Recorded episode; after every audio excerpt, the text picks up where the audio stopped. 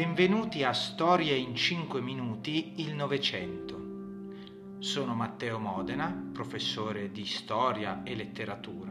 In questo podcast ti racconterò gli episodi, i fatti, le idee più importanti del Novecento. Buon ascolto.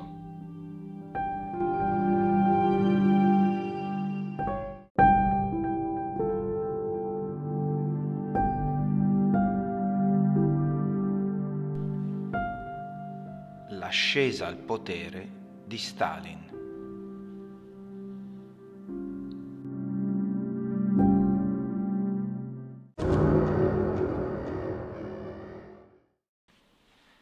Iniziamo una serie di cinque puntate dedicate a Stalin, a questo famoso, fondamentale dittatore sovietico che ha contraddistinto e segnato nel bene e soprattutto nel male il Novecento. Mentre in Russia Lenin è al potere, emerge un nuovo personaggio Quest'uomo si chiama Josif Vissarionovich Zugasvili, ma è conosciuto da tutti ed è passato alla storia con il nome di Stalin, che significa in russo acciaio. Era originario della Georgia e già nel 1922 era stato nominato segretario generale del partito era giunto nel giro di poco tempo a controllare sostanzialmente tutto l'apparato statale sovietico, tutto l'apparato statale della Russia. Si era subito mosso contro ogni forma di dissenso per eh, centralizzare quanto più possibile il, il potere.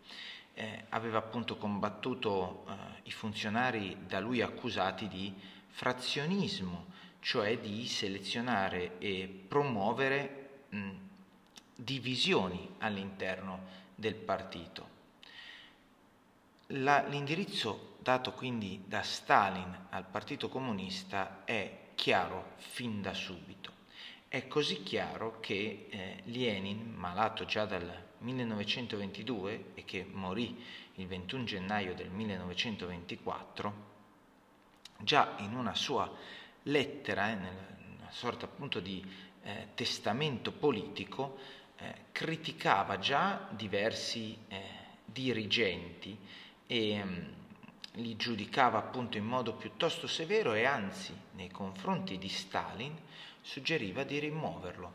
Aveva già visto in lui eh, qualcosa che temeva eh, profondamente, cioè la tendenza autoritaria, la spinta all'autoritarismo, lo accusava di essere grossolano e brutale e di aver incentrato nelle sue mani un potere immenso, non avendo però le qualità eh, tecniche e morali per conservarlo. Questa lettera però non venne resa pubblica e anzi Stalin si mosse per eliminare tutta l'opposizione alla sua figura. La conosciamo solo perché venne resa pubblica nel 1956, all'epoca del congresso del Partito Comunista e della denuncia dei crimini staliniani. Stalin, lavorando all'inizio a stretto contatto con Lenin, aveva capito due punti principali della rivoluzione bolscevica.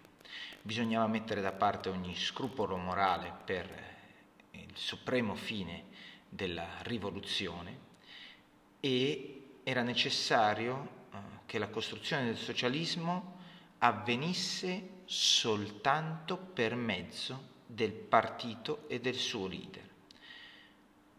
Quindi abbandonare ogni scrupolo morale e guidare il comunismo in maniera che dominasse il paese.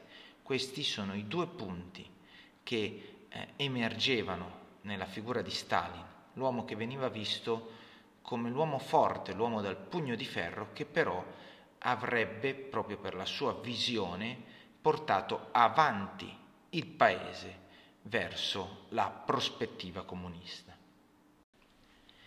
Lenin aveva individuato un'altra figura che secondo lui avrebbe potuto guidare con più successo la Russia e la rivoluzione. Questa figura era Lev Trotsky, il capo leggendario dell'Armata Rossa, il vincitore della guerra civile contro i generali e le truppe dell'esercito zarista. Lo scontro tra i due, temeva Lenin, avrebbe potuto portare alla divisione del partito e al fallimento sostanziale della rivoluzione. Alla morte quindi del leader eh, si trovarono di fronte eh, queste due fazioni, queste due visioni diverse.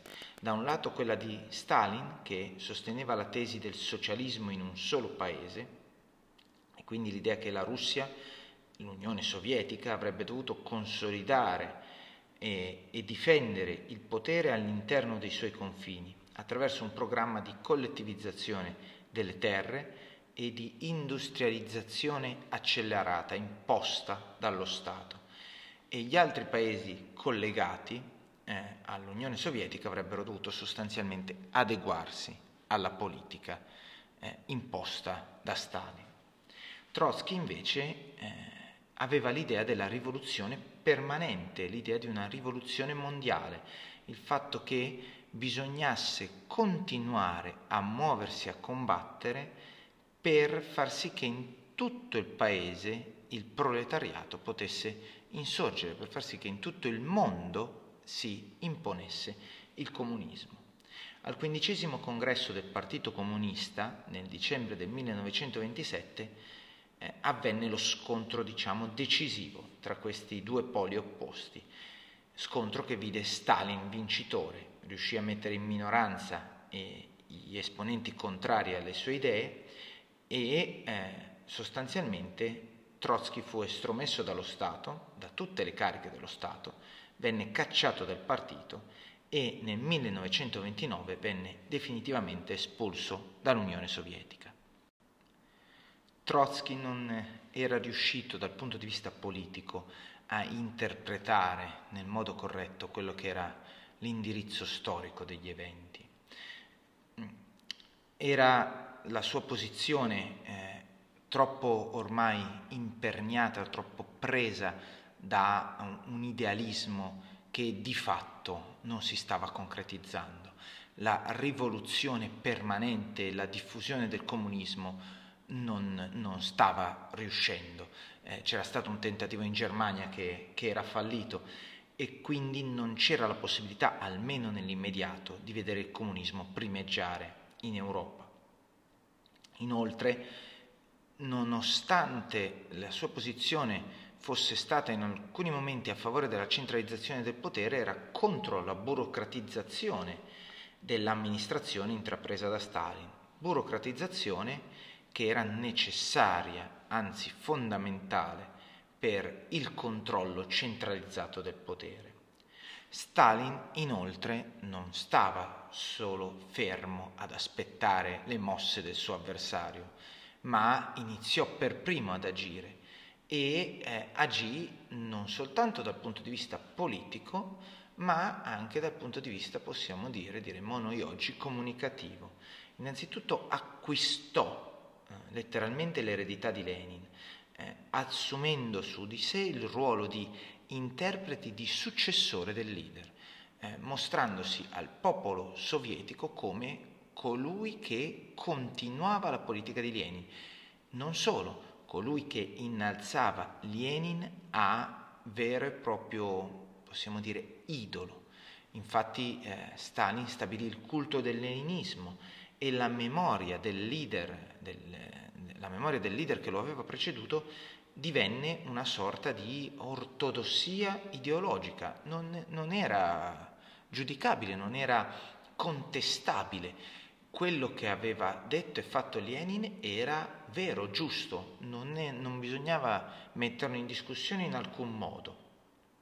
E quindi l'adesione all'unità del partito e alla difesa dello Stato diventavano valori assoluti. E proprio per questo chiunque si discostava da queste idee era sostanzialmente un nemico della Russia, un nemico dell'Unione Sovietica, un nemico del popolo. Inoltre Stalin era stato anche capace di attirare a sé altri dirigenti del partito in maniera eh, molto cinica, in quanto li eh, convinse ad appoggiarlo, salvo poi, quando non ne ebbe più la necessità, eh, a emarginarli dalla vita politica e eliminarli. Eliminazione che toccò lo stesso Trotsky che eh, dopo varie peregrinazioni in vari paesi europei nel 1937 si era stabilito in Messico e nel 1940 era stato definitivamente eliminato dai sicari di Stalin.